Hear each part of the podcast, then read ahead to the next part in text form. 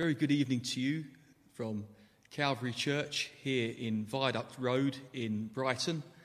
It's a beautiful sunny afternoon, and I'm here in the church recording this service for you to enjoy. And I am very glad that you could join us whenever you're listening to this and wherever you are in the world, and especially if you are not used to being part of a Christian meeting like this.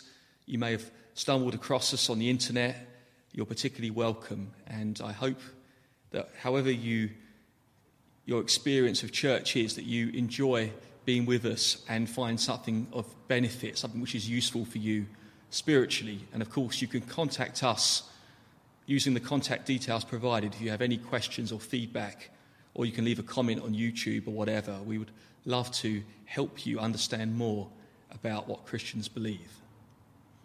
I, I know for some people this may be very different from what you're used to, what you expect a church service to be like. But I'm going to try and explain as clearly as possible what's going on for the benefit of those who are new to it. And I'm going to try to explain the terms we're using because I know sometimes the way Christians talk can seem like a foreign language to those who are not used to it. So let me try and guide you through this service and I forgot to mention, my name's Ben. I'm one of the workers at Calvary Church here, and it's my pleasure and privilege, as I said, to lead us this evening. And tonight we'll be doing what we usually do when we meet together. We'll be reading the Bible, which we believe is God's word to us. This is an inspired book which God has given his people to teach us everything we need to know about who God is, how we can relate to God, and so forth. We'll also be singing in just a moment the praises of God. That's something that Christians do. We like to sing and declare how wonderful God is and talk about the things that He's done, and particularly His Son, the Lord Jesus Christ, whom we believe died on the cross to save us from our sins.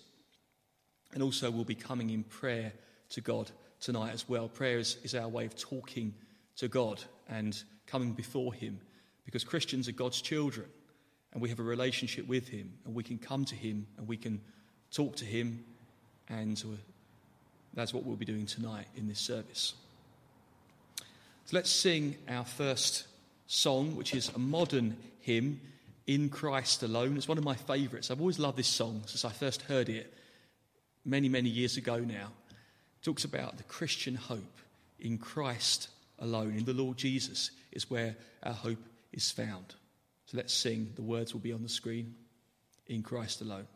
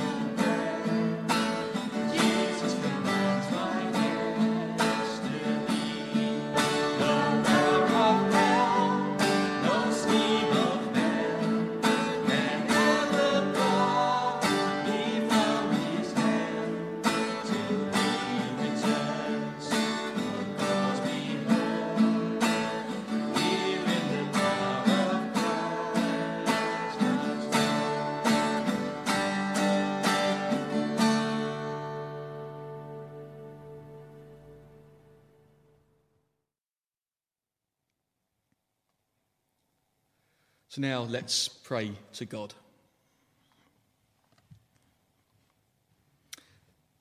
Dear Lord, we've just sung words about our faith and our hope in the Lord Jesus Christ.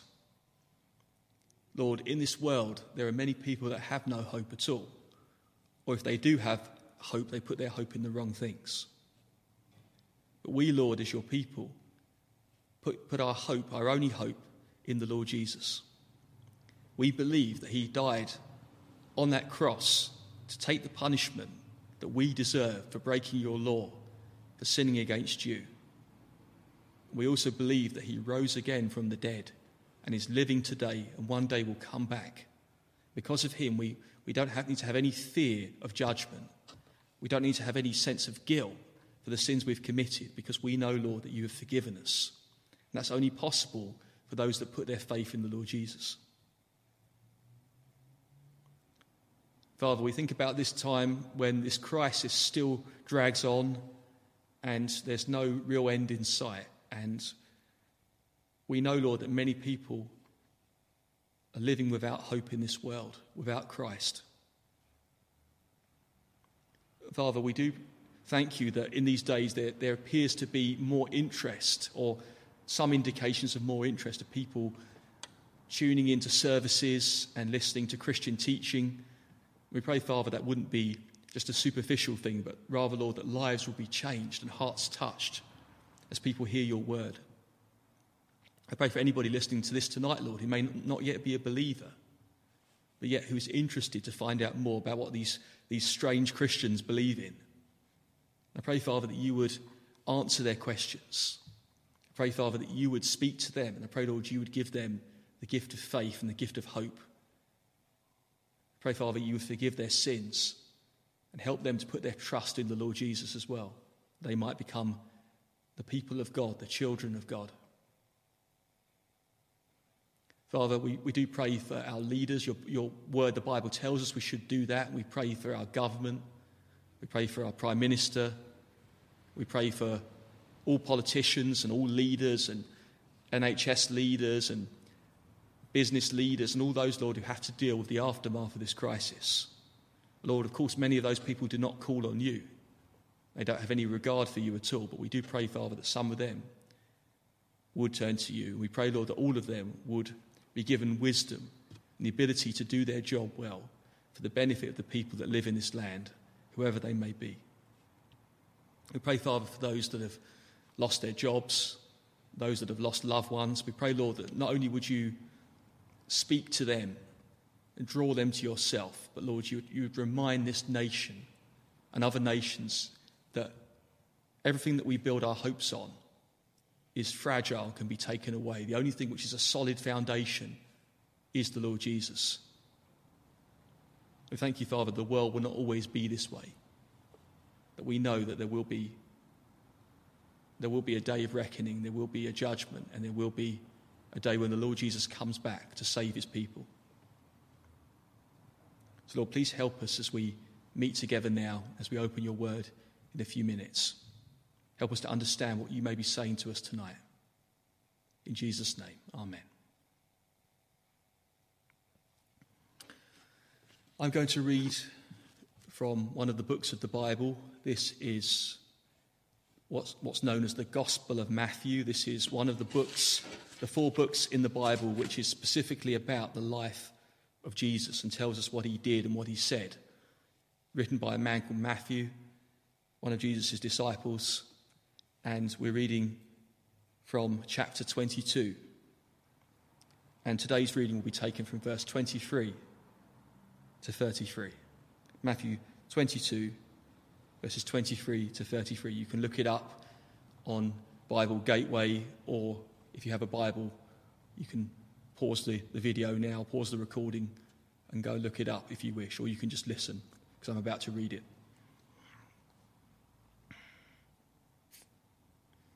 I should just say this, this is taking place pro- probably on the Wednesday before Jesus is crucified. So he's crucified on the Friday, and this is just a couple of days before that. And Jesus is in Jerusalem, and he's been talking to the Pharisees and teaching in the temple.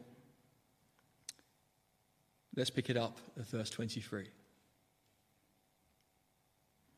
That same day, the Sadducees, who say there is no resurrection, came to him, Jesus, with a question. Teacher, they said, Moses told us that if a man dies without having children, his brother must marry the widow and have children for him. Now, there were seven brothers among us. The first one married and died, and since he had no children, he left his wife to his brother. The same thing happened to the second and third brother, right on down to the seventh. Finally, the woman died. Now then, at the resurrection, whose wife will she be of the seven, since all of them were married to her? Jesus replied, You are in error because you do not know the scriptures nor the power of God. At the resurrection, people will neither marry nor be given in marriage. They will be like the angels in heaven. But, but about the resurrection of the dead, have you not what, read what God said to you? I am the God of Abraham, the God of Isaac, and the God of Jacob. He is not the God of the dead, but of the living. When the crowds heard this, they were astonished at his teaching. Let me pray again because we need God's help to understand his word to us.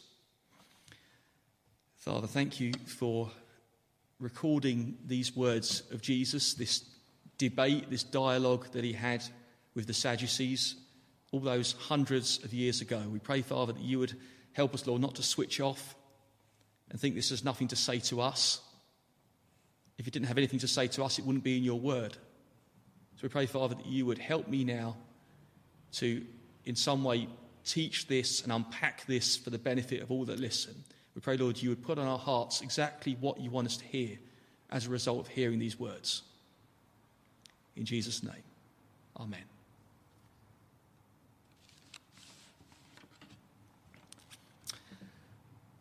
You know, what I want to talk about today, I want to talk about quite bluntly and openly with you. I hope that's okay.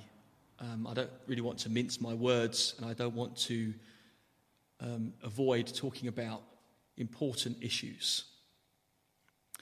But I think one of the biggest problems that the church faces in this country, in the West, in these days, is that the church is seen by many people as irrelevant. In other words, it doesn't have any, any bearing on real life, so called real life, or the important issues that people face. For most people in Brighton, I would imagine, and probably in your town as well, if you don't come from Brighton, the vast majority of people do not think that the church or the Christian faith will have anything to offer them that will help them in their lives. It's irrelevant, it's weird, it's kind of fringe activity. It's socially uncool. It's, you know, a weird relic of a, more superstitious age. Whatever it, whatever it might be for people, it's not seen as something which is relevant, something which is important.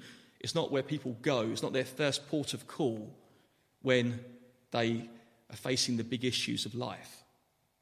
I'm talking generally, obviously, there, there are exceptions to that.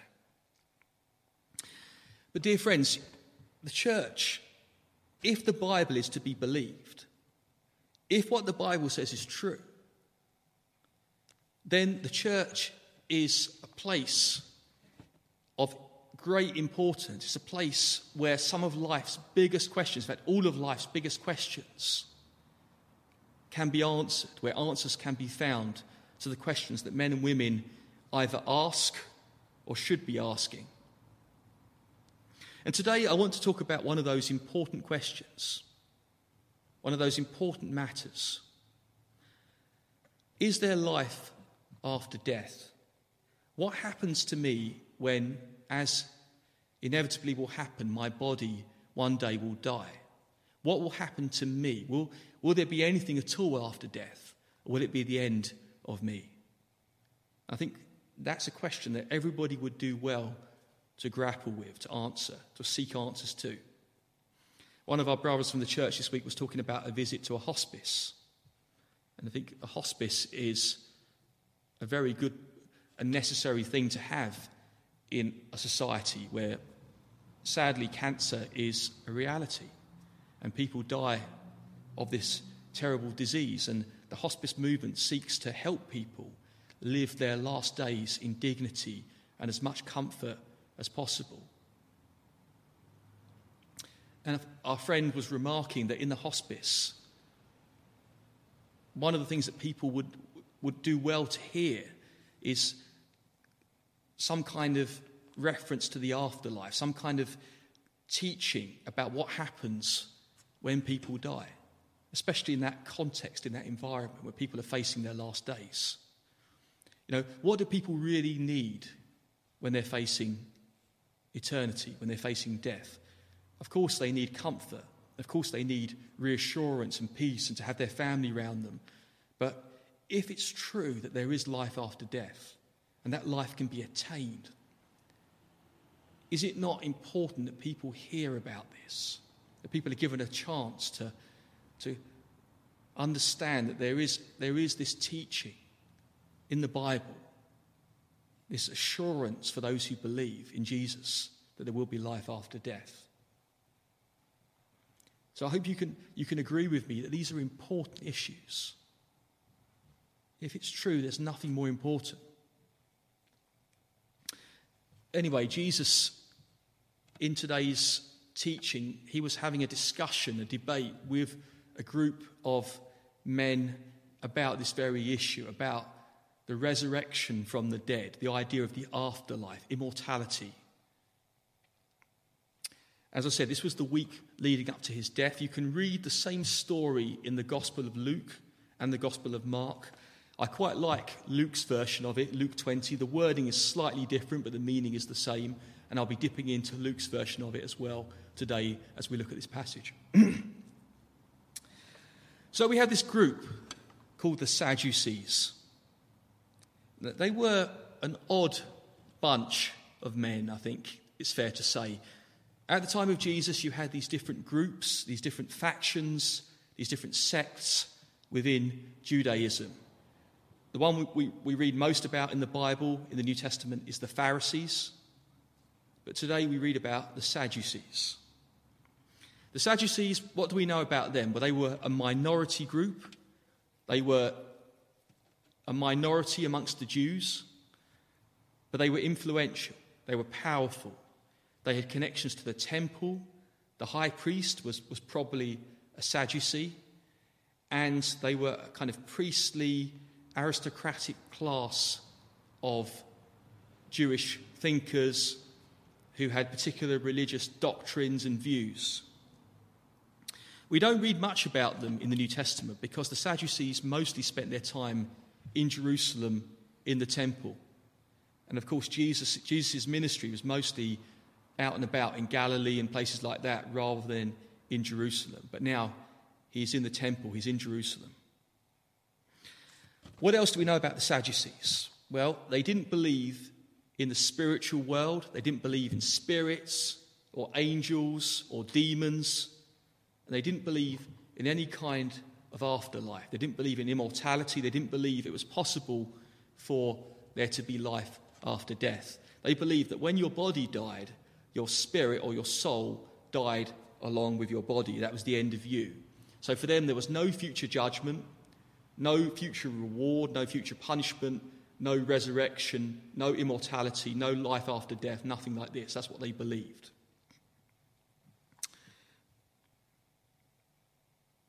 The majority of the Jews, in fact, the, the Orthodox Jewish position at the time of Jesus, was to believe in the resurrection of the dead. The Pharisees certainly believed it. And when you read the Gospels, the, the books about Jesus, you can see that the vast majority of people accepted this as a reality, that there would one day be a resurrection of the dead. What do they base this on? Well, there are, there are lots of scriptures actually in the Old Testament which seem to hint at a future resurrection and immortality, the idea that the soul of a person lives on after their body has died. I'll just read a couple of examples. So, one is, is the famous Psalm 16, verses 9 to 10. Therefore, my heart is glad and my tongue rejoices.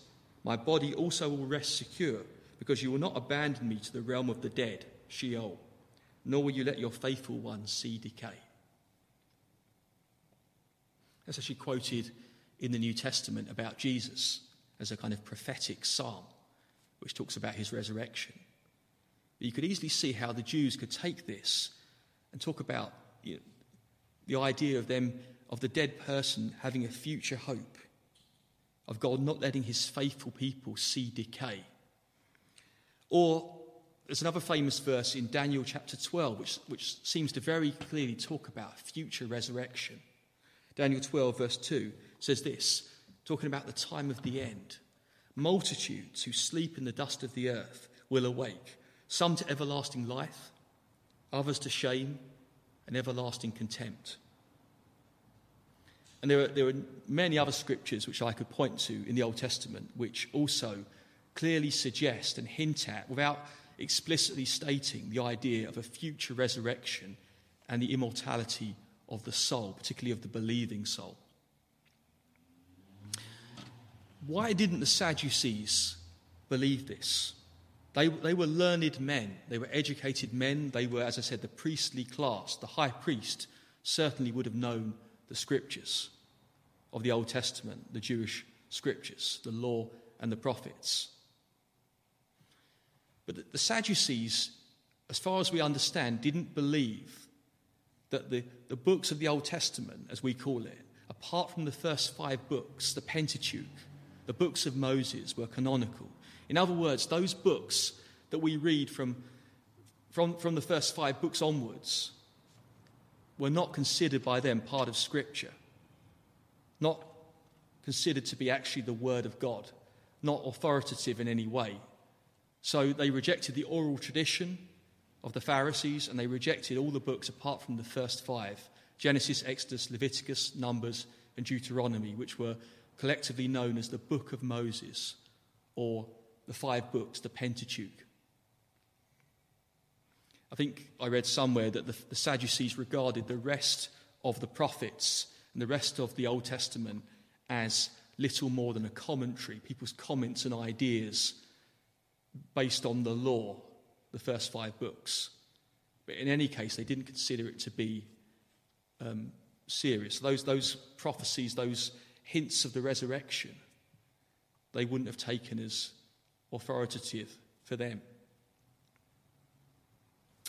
In their understanding, the Pharisees didn't believe that the first five books, the book, book of Moses, mentioned the, re- the resurrection of the dead at all, and that's why they didn't believe it. Now, Jesus, very, very clearly, throughout his ministry,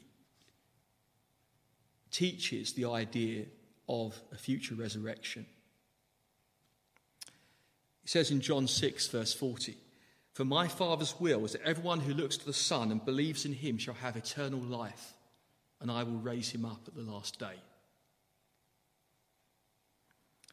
And he says this Do not be amazed at this, for a time is coming when all who are in their graves will hear his voice, that's Jesus' voice, and come out.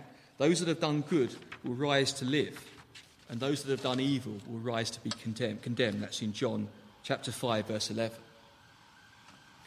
So, Jesus, in many places, sorry, please ignore the siren outside. Jesus, in many places, taught about the resurrection. He taught the reality that the dead will rise one day. It was common knowledge at the time when Jesus was having this debate with the Sadducees that he'd spoken quite recently when he raised his friend Lazarus from the dead. So you had this man who died, Jesus raised him miraculously to life. And Jesus said, I am the resurrection and the life. He who believes in me will never die. The Sadducees would have regarded the resurrection of the dead, the idea that a dead person could come back to life, as impossible. But the Sadducees would have found it very difficult to deny the miracle of the resurrection of Lazarus. Loads of people from Jerusalem had gone out to be with Lazarus' family when they were weeping, crying, mourning for Lazarus. They'd witnessed this, the city was full of the news of this. That this man, Jesus, has, has raised a dead man, a man who's been dead for days. He's raised into life again. And he says these wonderful words about being the resurrection and the life. In John 12, verse 10, we even read that the chief priests, who would have been Sadducees, were so concerned about this, so concerned that people were believing in Jesus because of what they'd heard about Lazarus, what they'd witnessed, that they even wanted to kill Lazarus to try to put an end to this movement. These people following Jesus and putting their trust in him. So the Sadducees would have known very clearly that Jesus taught and believed in the resurrection of the dead. But they try to discredit Jesus. They try their best question on him. No doubt this was a question they'd used time and time again with the Pharisees. They'd been debating all day long about this, and they never got an answer which satisfied them. For the, for the Sadducees, this was their best question. It was, it was, it was a kind of absurd, unanswerable question as they saw it that nobody could give a good answer to, that in their opinion proved that the resurrection of the dead was absurd, it was ridiculous, it was impossible because of the, the kind of conflicts it would create. So when the Sadducees asked Jesus this question, I don't think they're just asking him out of interest because they value his opinion. I think they're asking him to trip him up. They want to silence him. They want to discredit him. They want to make him look stupid. They want to put him on the spot. Let me say this well, you, you, if you're a non believer, if you're a skeptic, you might well be able to confuse Christians. You might well be able to flummox Christians and put them on the spot and make them look stupid. But if you try to do that with Jesus, it won't work. And Jesus has got an answer for every question, every skeptical question that you might have. Christians might not know the answer, the answers are there in the Word of God. We don't have a perfect knowledge of the Bible, we're learning all the time. But Jesus would have an answer for you that would silence you. So it's not a good idea to try to try to outwit Jesus. It's not going to work. And these men found that out as well. So the Sadducees, they cite this really rather ridiculous, far fetched story about this woman who was married seven times to seven brothers. The way it's presented is that it was a true story. It, had actually happened. I suppose it might have actually happened. I think it's probably a hypothetical story they'd made up to try to prove their point. So, why did this happen? They're, they're referring to the so called Levirate law, which is found in, in the book of Deuteronomy, the law of Moses. Deuteronomy uh, 25, verses 5 to 6, if you want to look it up. And there was this practice in Israel which God had commanded that if a married man died without having a child, without having an heir, his brother would take over his widow, take on his widow, would marry his widow, and so a son and heir could be provided to make sure the property stayed within that family and that his family name and inheritance would not perish. That's the idea of this, this thing that this woman is married to all these brothers. It was part of the law of Moses. But here's the million dollar question they asked Jesus. So we've got this woman. All her husbands have died, and my goodness, what a track record that woman had. I don't know, you know, what can you say about a woman who's had seven husbands? They've all died one after the other.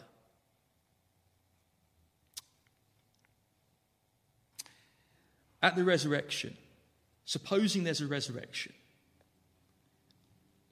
and this woman is raised, and these seven men are raised. Whose wife will she be? Can you imagine the brothers squabbling over this woman and saying, Oh, she's my wife. No, no, she's my wife. No, no, she's my wife. I was married to her first, like kids in the playground squabbling over her. Whose wife would she be at the resurrection?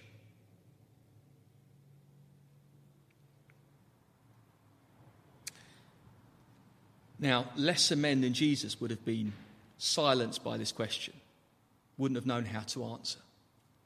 But Jesus, of course, turns it straight back to them. Look at verse 29.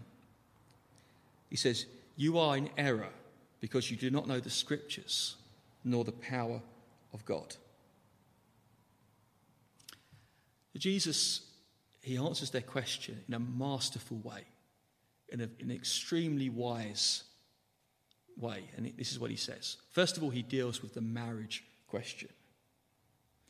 And I'm going to read Luke's account of this because Luke adds some extra words which Jesus doesn't say in Matthew's account of it. We have to put them together to get a kind of composite picture of what Jesus said. So Luke says in Luke 20, verse 34, Jesus answered, The people of this age marry and are given in marriage. But those who are considered worthy of taking part in that age and the resurrection from the dead will neither marry nor be given in marriage, and they can no longer die, for they are like the angels. This is basically Matthew 20 22, verse 30, but there's a few more words added to it. What was the mistake of the Pharisees? Sorry, the Sadducees. The mistake of the Sadducees was that they assumed that if there were, if you were to imagine the resurrection from the dead, that somehow it would be a continuation or a resumption of life as it is in this world. You know, the Pharisees, they, they did believe in the resurrection and they debated endlessly about the details of the resurrection. One of the famous arguments they had was about what, what, you, what you would be wearing, what the dead would be wearing when they were raised to life on the final day. And the, the Pharisees spent hours debating this. Would you be wearing clothes? Should you wear your own clothes? Will you be given new clothes? All this kind of stuff. Every last detail of the resurrection. The Pharisees believed it would be just like this life. You would still be wearing clothes, you would still have bodies in the same way. And the Sadducees were the same. Except they didn't believe in the resurrection. They just assumed that if you believed that, that's what you would imagine it to be like resumption of life as it is, as we know it here in this world. If you look at many cultures in the world, ancient cultures, and perhaps even some cultures today, there's this idea that when you, when you die, you need to take something with you to help you in the afterlife. It's a famous place in Suffolk, Sutton Hoo, where they, they uncovered a Saxon burial ship. So there was this ship or boat buried full of treasure, and you've got that famous helmet, which is in the British Museum, and all this kind of stuff. So the king of East Anglia, a, chieftain, died, and his, his boat would be loaded full of treasure, and he'd be buried with that boat in the ground, presumably as some kind of provision for him for the life to come. And of course, the pharaohs in Egypt were no different. Why is it whenever they break into a, a, a tomb in one of the pyramids, they find mummy there, you know, Pharaoh's mummy, they always find a load of treasure? It's because they assumed that in the, in the afterlife, in the life to come, that you would need the kinds of things that would help you in this life in order to, to succeed in that life and to survive in that life. So it would be like me knowing I'm about to die, packing a suitcase full of bits and pieces, you know, a warm jumper in case it's cold, or, I don't know, a toothbrush. Practical things, as though somehow when you're dead, when you're raised to life again, it's just a continuation of life as we know, with the same kinds of bodies and the same kind of problems. The problem with this is you, you end up with two different extremes. That There are those people who, who picture heaven or an afterlife as being a kind of continuation of this life, a resumption of this life. And they find it thoroughly depressing and unsatisfying. There's that song, isn't there? Who wants to live forever? I think Freddie Mercury, Queen. Who wants to live forever? He's sort of saying, well, who wants to live forever? Because life here is pretty depressing. And, you know, eternal life would, would just be the same as this. I think that's what he's saying anyway. So, who wants that? Who wants to live forever? I, I'm better off just dying.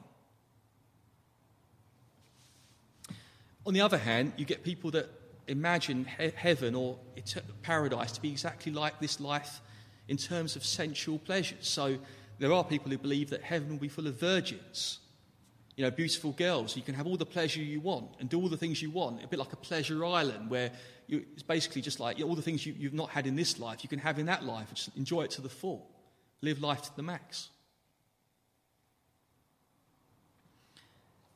But the point Jesus is making is that the life to come, the resurrection and the age that follows the resurrection will not be just, you know, picking up where we left off in this life. We will not have the same kind of bodies. Life will be different.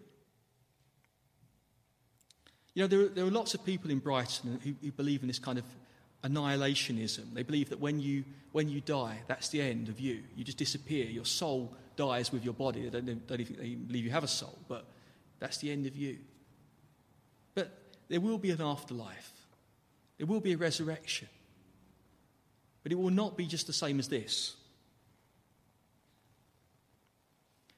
That was the problem with the Sadducees. They just pictured this, this foolish argument because they believed that anybody who's foolish enough to believe in the resurrection must believe it's just the same as this life. You have marriage, you have sex, you have families, you have human bodies, but it's not going to be like that according to Jesus. Not in the same way. How easy it is to dismiss the promises of God, to dismiss the promises of the Bible, because you can't get your head round them because you can't conceive of how it could be possible. One of the, the leaders of the Jews, he was a very learned teacher, Nicodemus. And Jesus tried to explain to him about the idea of spiritual rebirth. And he said, How can these things be? And Jesus said, You're, you're the teacher of Israel. You don't understand these things. So, even very learned, very clever people even people that know, know the scriptures to some extent still can't get their heads around certain things because they can't understand how these things can be. Because of that, they doubt these things. Dear friends, human wisdom can be a stumbling block. Human wisdom can be a door slammed in the face of Christ. What do I mean by that? People let their own wisdom or their lack of wisdom, their lack of understanding, blind them to cause them to not believe in the promises of Scripture because they simply can't understand, they can't get their heads round how these things can work. Classic example of this is the Trinity. There's not a single person in this church, there's not a single Christian who fully can explain how the Trinity works the idea that God is one God, but Father, Son, and Holy Spirit, three in one, a triune God. There's not a single person that can understand that and explain that fully. But the Bible teaches it. So you have a choice. You can either say, Well, I don't believe that because I can't understand it. It's too ludicrous. It's too far fetched to believe. Or you can just accept it and say, Well, there are certain things I'll never be able to understand, but I, I do believe the Word of God. Another classic example is creation. People say, Well, how can I possibly believe that God created the world in six days? No, no thinking person can really accept that these days in the face of scientific evidence, so called. And people dismiss the word of God because their little brains cannot understand or comprehend how that could be. Or perhaps the idea of heaven or miracles, whatever it might be, things which are supernatural. People say, I can't believe that. I can't believe that because it doesn't seem to make any sense, because I can't understand it. And Yet the Bible states these things as true. Wouldn't it be a shame if people were to dismiss the Word of God because they simply found it impossible to fully comprehend how these things could be? I think that was the problem of the, of the Sadducees. Their, their idea of the power of God was so limited. They didn't understand that God could, could easily create or raise people up into a new kind of existence a spiritual existence. Dear friends, there, according to Jesus, according to these words, there are some things which are part of this life, part of this world, part of this age, this period of human history which we live in, which will not be part of the age to come, the resurrection. One of those things is marriage. Why on earth, why did the Sadducees assume that if you believed in the resurrection, you would believe that people had bodies and got married in the same way or would still remain married. Why did they make that assumption?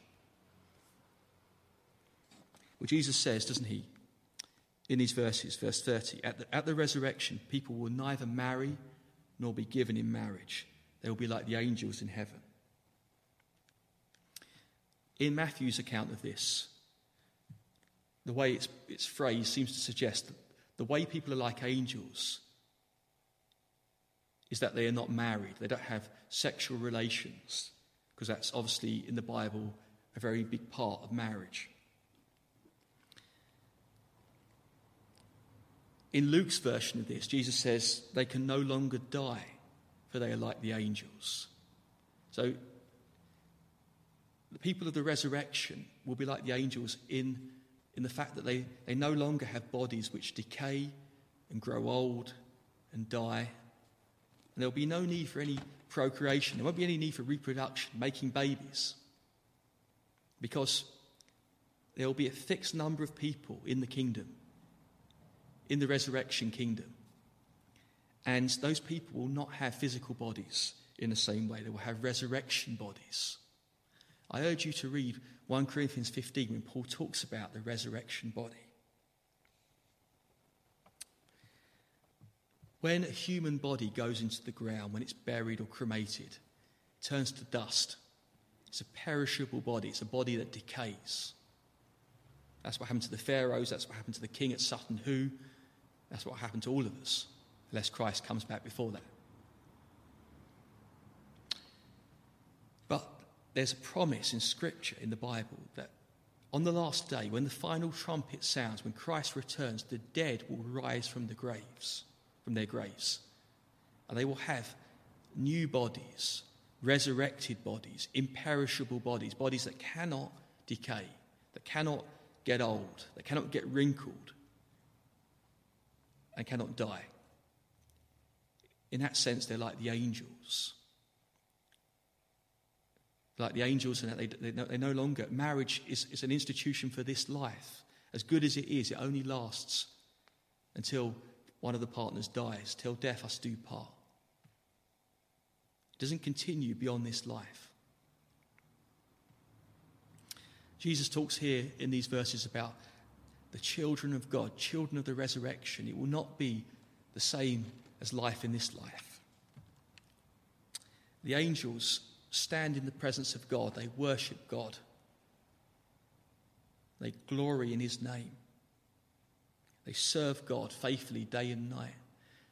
Dear friends, there, there, there are mysteries in this that we cannot fully understand. We're not told as much as we would like to know. Perhaps we simply can't understand it, but we need to know that there will be a difference, and it will be a good difference. We'll move into a, a different plane of relationship with God when we're in heaven. We won't have hunger and sadness and suffering and all these things. That these, are, these belong to the age we're in now, the children of this world.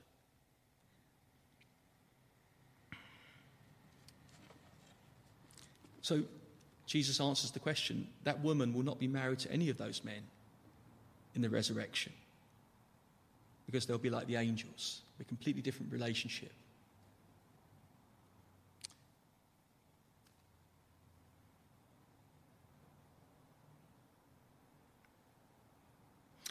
I want to mention something else as well.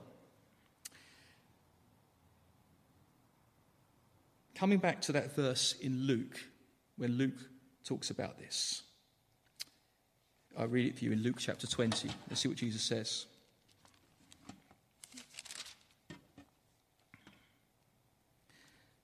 Luke 20, verse 35. Those who are considered worthy of taking part in that age and in the resurrection from the dead will neither marry nor be given in marriage. Matthew leaves that bit out about being worthy.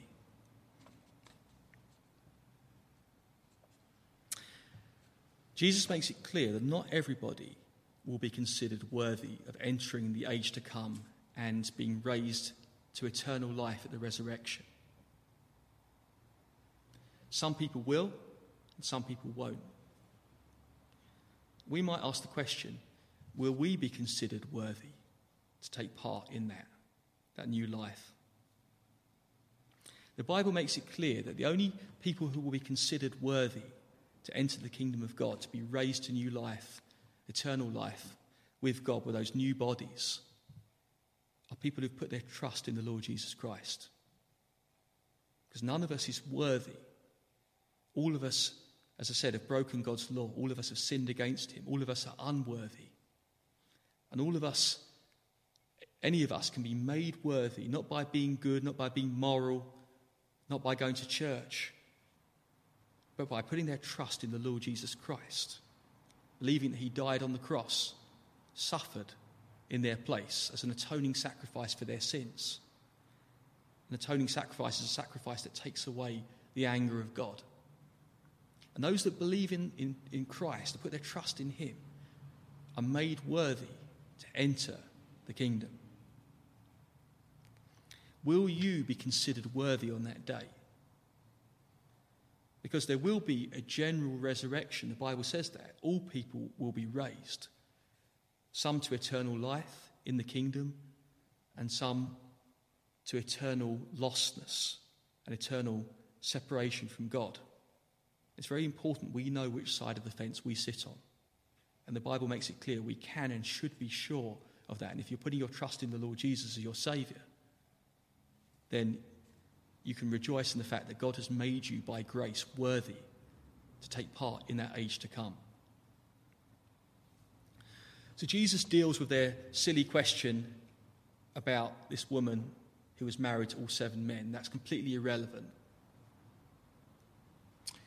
And then he deals with a bigger issue for the Sadducees, which was their, their attitude to the resurrection in general, their, their disbelief, their annihilationism, if you want to put it that way. Now, remember I said that the Sadducees, they didn't believe in all the books of our Old Testament except the first five books, the Pentateuch, the book of Moses. Well, Jesus, very wisely, he doesn't go to the, the verse in Psalms or the verse in, in Isaiah or the verse in Daniel to try to prove the resurrection. He goes straight back to their scriptures, the ones they considered to be canonical, authoritative. I've got a, a Muslim acquaintance. When I, when I discuss matters of faith with him, he mocks and scoffs at the Apostle Paul, and he doesn't believe that the apostles are credible and should be listened to. He only believes in the words of Jesus. So he says. So when I debate with him, I don't bother quoting Paul, although I, I 100% believe that Paul is just as inspired in his writings as, as the Lord Jesus was in what he said. But I take him to the words of the Lord Jesus. To be honest, he doesn't listen to those much either, but that's where I would go to. And Jesus does the same thing. He takes the, the Sadducees right back to their scriptures. In Luke 20, verse 37, in this, in this um, account of this story, Jesus says this In the account of the bush, even Moses said that the dead rise. This is the equivalent of verse 32, Matthew 22. So, the account of the bush is the story of Moses, the time when he saw the burning bush in the desert, and when God spoke to him from the bush and commissioned him to go and set his people free. You can read about it in Exodus, the third chapter, verses 1 to 6. And how did God address himself to Moses? He said this I am the God of Abraham, Isaac, and Jacob. Jesus quotes it here in verse 32. So even in those scriptures that the, the Sadducees said, do not speak of the resurrection, Jesus proves to them the resurrection. It's not explicitly taught, but it is implicit. And with care and attention to the Word of God, you can see that the resurrection is clearly taught in this verse. So, Abraham, Isaac, and Jacob were the patriarchs of the Jewish people. They were the kind of the founder members of the Jewish nation, the ones with whom God had made covenants, He'd made agreements and promises with them. Now, when it says here, God said, I am the God of Abraham, he's, talking, he's almost saying, I am the God to whom Abraham belongs. The patriarchs had all been dead for a long time, even the most recent one to die before Moses. Jacob died, I think, 200 years before Moses came on the scene. But God speaks as though they were still alive. He says, I am the God of Abraham, I am the God of Jacob, I am the God of Isaac. He doesn't say, I was their God. He says, I am their God in the present tense, implying a continuing situation rather than something that happened in the past. So God speaks as though these men were still alive, they were still in existence. As long as I'm alive, my wife can say, I am Ben's wife. If I were to die today, my wife could no longer really strictly say, I am Ben's wife. She could say, I was Ben's wife, but that marriage has been terminated by death. And therefore, I was her husband, I'm no longer her husband. And it's exactly the same about God. It would be absurd for God to say that he was the God of Abraham, as though Abraham was still alive. Were Abraham not still alive in some sense?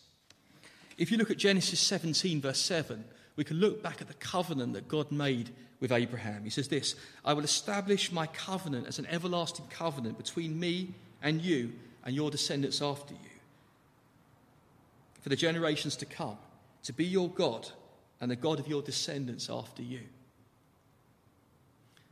So it's very interesting that even when God makes this covenant, he, he, promises to make an everlasting covenant, not only with Abraham's descendants, but with Abraham himself. How is that possible if Abraham were to die and that were to end that covenant? You couldn't really call it everlasting, could you? How could God still be Abraham's God when his dead body was lying in a cave? And there's a sense that all the promises that God made to Abraham in that covenant were not fully fulfilled in the life of Abraham. Abraham was looking forward to a better city whose foundation was built by God. Abraham was still looking to a fulfillment beyond his present life. There can only be two conclusions. Either God is a God of corpses, he's a God of the dead, or in some sense, these men, these patriarchs, Abraham, Jacob, and Isaac, were still in existence in some sense. And Jesus says in verse 32 of Matthew 22, He's not the God of the dead, but the living. Dear friends, by good and necessary consequence, we can deduce from this, and Jesus makes it plain that these verses do indicate that Abraham's death, Isaac's death, Jacob's death was not the end of them. How could God still call himself their God, claim to be their God when they were dead? The fact, fact was, they were still in a covenantal relationship with God, even though their bodies had died. God was still their God. You know, friends, as I said, death can break the marriage relationship, but it cannot break a Christian, a believing person's relationship with God. Isn't it comforting to know that when Christians, when believing people, when they finally die, their bodies stop working, their spirits go to be with the Lord in some sense. And the one day they will be resurrected along with us to the newness of life to come in the kingdom, which will be so different from this life. In the last week, Two famous Christian teachers have died Ravi Zacharias, I think it was last week or this week, and another man that I used to respect. I didn't always agree with everything he said, but he was a very good Bible teacher, David Pawson. He only died two days ago or yesterday. And we can still say that God is the God of David Pawson. God is the God of Ravi Zacharias. God is the God of Billy Graham. God is still the God of Spurgeon because these men, although they de- they're dead physically, yet they still live they still exist. They're waiting for the resurrection. And that's true for your loved ones that are believers. One day you'll see them again. One day they'll be raised to life. God is still their God. They're still in that relationship with Him. Now, in Mark's version of this story, Jesus finishes with this, this note of caution. Mark 12, verse 27, he says to the Sadducees, You are badly mistaken. Didn't, they didn't know the scriptures properly, didn't know the word of God, didn't know the power of God. There's a warning here for all of us, and I, this is my, my main point today, really. It's possible, like the Sadducees, to have quite a good knowledge of the Word of God, of the Scripture, and yet have a sloppy, undisciplined, careless neglect of certain key points of Scripture which can lead you into serious error. Jesus said, You are badly mistaken. You're fatally mistaken in your understanding of Scripture. Notice that Jesus doesn't commend the Sadducees for being right in so many areas of doctrine. He doesn't say, well, you know, you're 99% right, but you're just, just wrong on this one area about the resurrection. You find with cults and weird kind of sects in Christianity that a lot of what they say may well be true. Certainly true for Jehovah's Witnesses. You can, you can find yourself agreeing on a lot of stuff. I put Roman Catholics in the same category. But the errors that they make are not just minor secondary issues. They miss very, very important truths in Scripture, even though they know the Scriptures. And yet they, they somehow miss out on these things. And we need to be very, very careful that we don't fall into the same trap. Dear friends, there are too many Christians today, and I know this might sound like a hobby horse, but I'm concerned about this. There are too many Christians and churches who are sloppy about doctrine, their approach to the Word of God. Dear friends, truth matters and doctrine is very important. Doctrine doesn't save us. You won't get to heaven just because you, you know the right doctrine. But it is important if you're going to avoid the kind of errors that the Sadducees were making. Churches need to be preaching the truth, proclaiming the truth of the Word of God, not withholding anything and defending that truth and teaching their people how to defend the truth and know the truth and stand firm on the truth of God's word. These days, doctrinal accuracy, careful exegesis, right interpretation of Scripture, contending for the gospel can be seen as esoteric, weird, not that important, divisive. But I don't think Jesus would have it that way. If the, if the Sadducees were alive today, I can imagine some Christians saying, well, you know, these guys, they, they may have different opinion about the resurrection than we do, but they're, they're trying to serve God in the best way they can, and we can't be too judgmental. And, you know, we all basically believe the same thing anyway, and God will accept people with different opinions because He sees they mean well. Let's focus on the things that unite us rather than things that divide us. But Jesus has no qualms about saying to those men, You are badly mistaken. You are wrong. And then he shows us a masterpiece of how to use the scripture carefully, not in this kind of sloppy way. And he uses the scripture to defend this doctrine of the resurrection.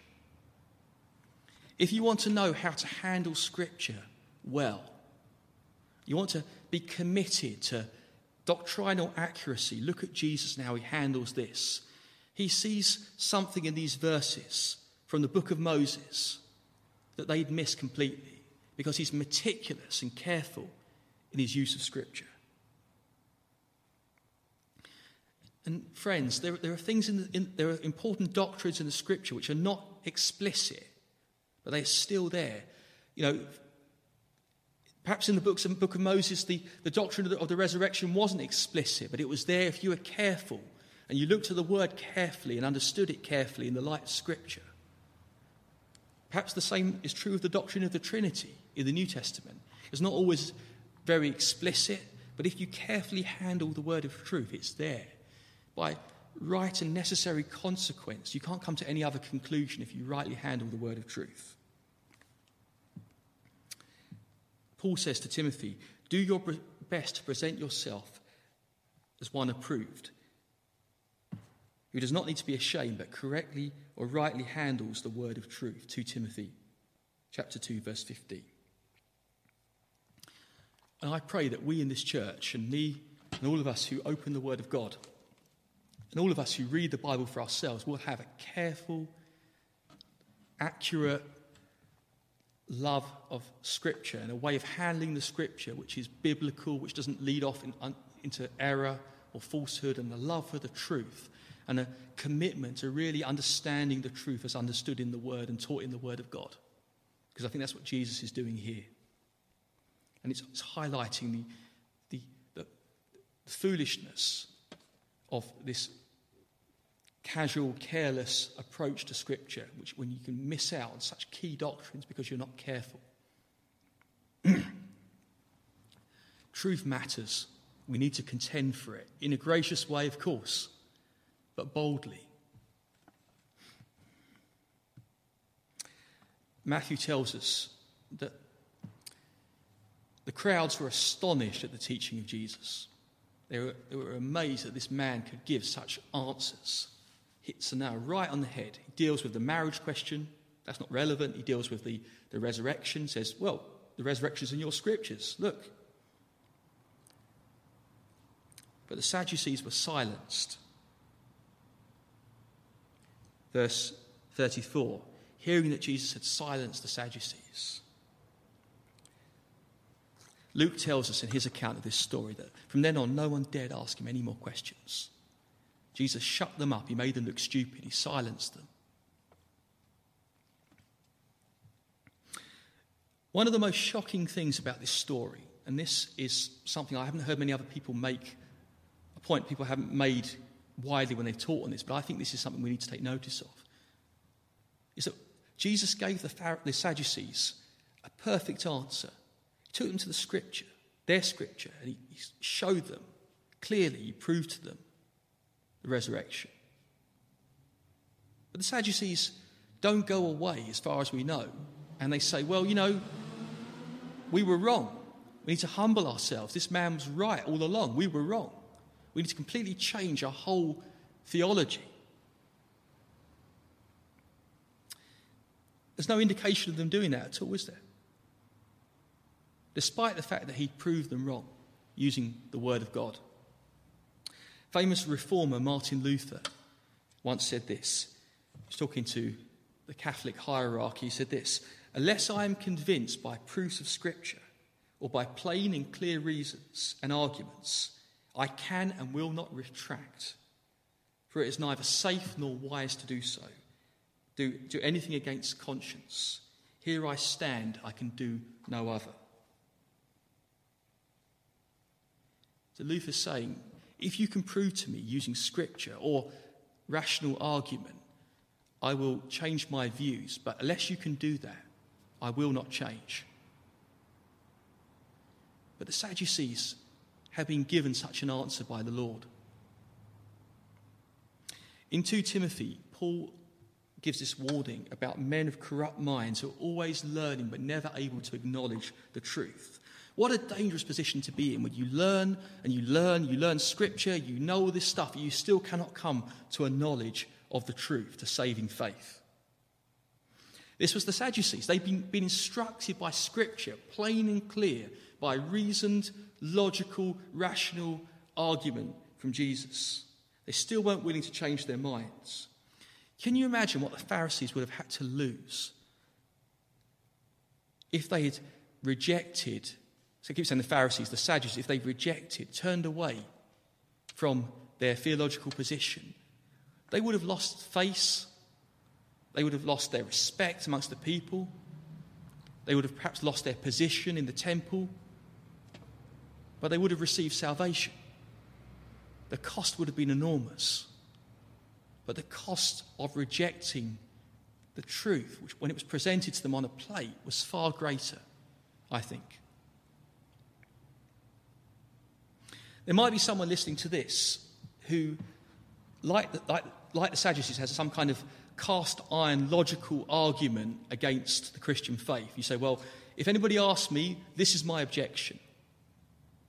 Until I get a better answer, this is my reason for not believing in the Lord Jesus. My question for you is if you did have a satisfactory answer, if someone were able to answer you and give you an answer to every question you have about evolution or about whatever it might be, would you believe in the Lord Jesus? Would you turn, humble yourself, and put your trust in Him if you, if you receive such an answer?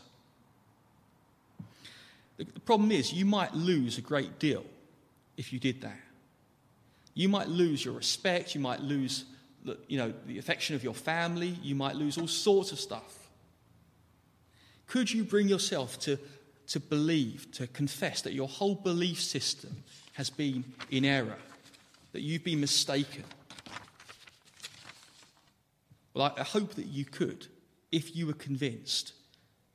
But the Pharisees, the, Saddu- the Sadducees couldn't do that. They could not bring themselves, even though they'd been proved wrong in public, to turn away from their false doctrine, their error, and to humble themselves and believe in the resurrection, believe in the Lord Jesus, to ask Him to make them worthy to enter that age.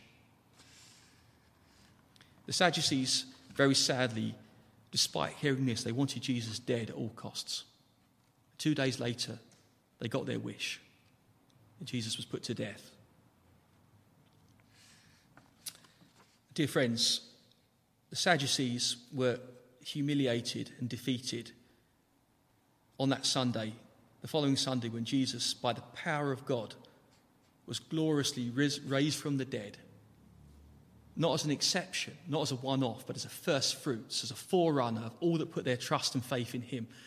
Because Jesus was raised from the dead, you, believing person, Christian, will also be raised from the dead.